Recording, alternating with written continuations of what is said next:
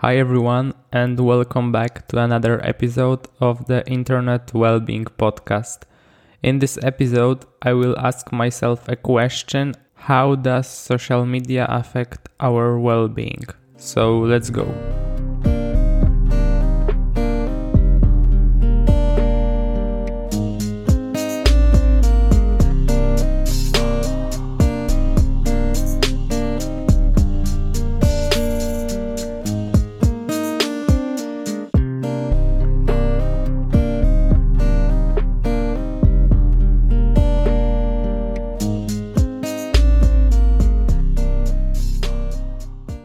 Imagine this situation. We are talking with your friend, and suddenly he told you that there is this guy and he invented something really cool. And thanks to it, people could read each other's idea, transmit new concept, and respond to what others were thinking.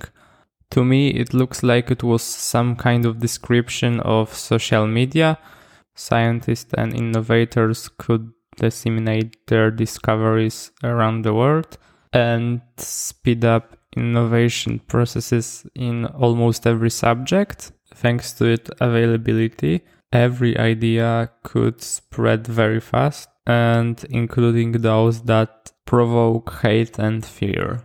From this definition, we can assume that it could be social media, it could be news, it could be books or some kind of newspapers. And we are not far from the truth because it was description of Johannes Gutenberg press invented in 1440.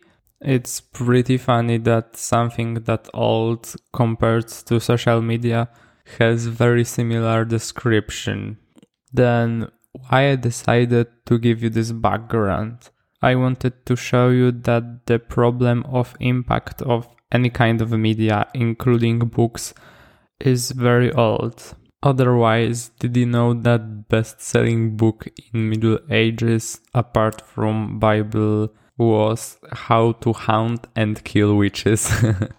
not works of Galileo Galilei or Copernicus, as you might assume, so that's pretty funny. In the first place, I would like to explain something because some people get confused. There is a big difference between screen time and time of using social media. So when you see that someone has 8 hours of screen time, it doesn't mean that he's addicted to social media you have to check the time of each app to assume something like this.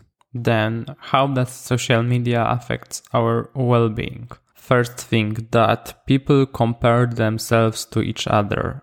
It is the simplest answer why do we use social media? We engage in them because they provide us with often useful information Uh, regarding how we stack up against our peers. But, however, when we compare ourselves to people on social media who are outperforming us, we end up feeling very envy and distress. It can lead to FOMO, fear of missing out, meaninglessness, and body image dissatisfaction. According to studies, which I will link in the description, almost 25% of people who use social media for two weeks answered that they compared themselves with other people, and more than one third of those people were feeling miserable because of it.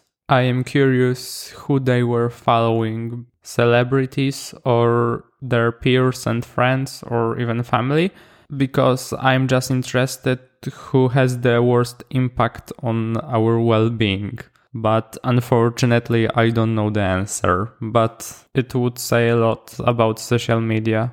What's more, social media are perfect place for sharing our emotions. But why we do this? Why some people bother to post photos of their newborn baby? It is because people in strong positive and negative emotions are intensely motivated to share them. and social media are perfect place to do it because they help to pursue our two goals and it is the satisfaction of our socio emotional needs and second is to normalize our experiences and savor positive states and our cognitive needs. So the first one is that people love to get positive feedback from their friends when something good happens like birth of a child. And the second is that people are looking for a solution and help online that is why the amount of users on social media is so helpful to achieve these two goals on the other hand social media provides opportunities to seek and provide support, but in ways that hurt other people's. So it is cyberbullying and trolling and others antisocial behaviors that negatively impact uh, others people well-being.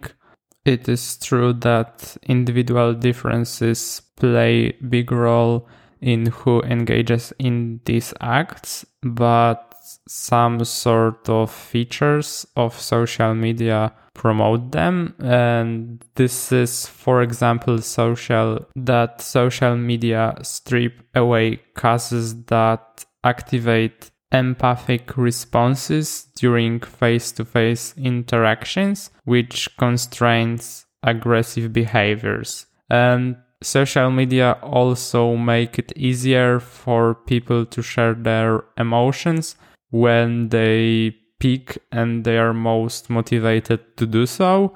For example, when you get fired from your job through the phone, you most likely won't get to your boss office and start to scream at him, but it is more likely that you will share your desperation and anger on Facebook. Yeah.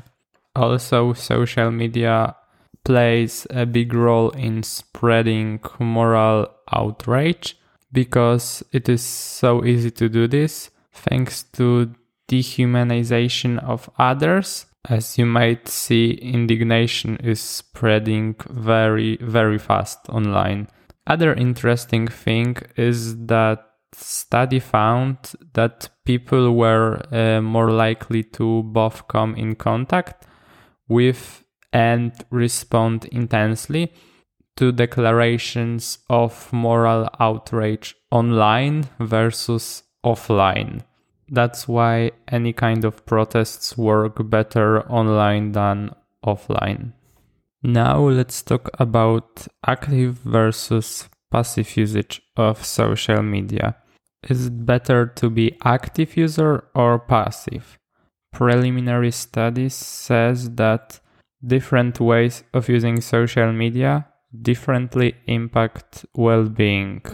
The passive consumption of information on social media undermines well-being by increasing upward social comparisons. But the active use of social media to exchange information and to connect with others enhances well being by enhancing social capital and support.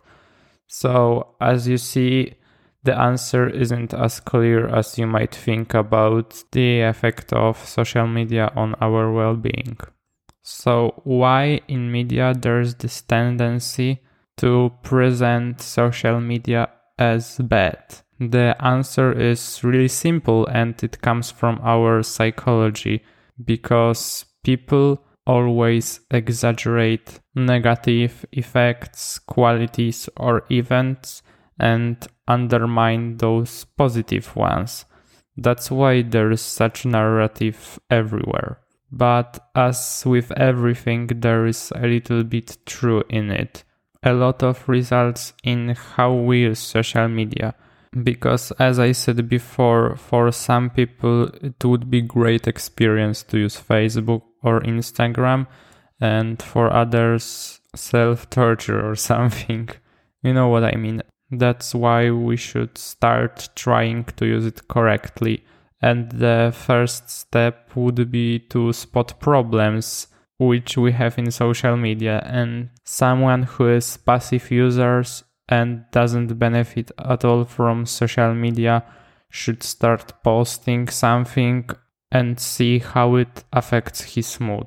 It was just example, but there are many ways to do so. There are also some well-known rules that can be helpful for somebody not using your phone as a first thing in the morning or not using it before going to bed.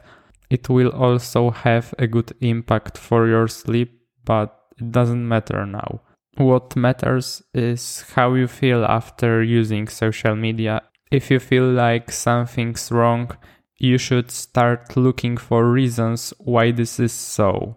And after you will spot them, you can do something about this. I know it is very hard to use social media in a healthy way, and also not using them is not an answer, but with a little bit of effort, you can turn this experience into positive one and benefit from it. That's all for now. Thank you for listening. I hope you enjoyed it and see you next time. Bye.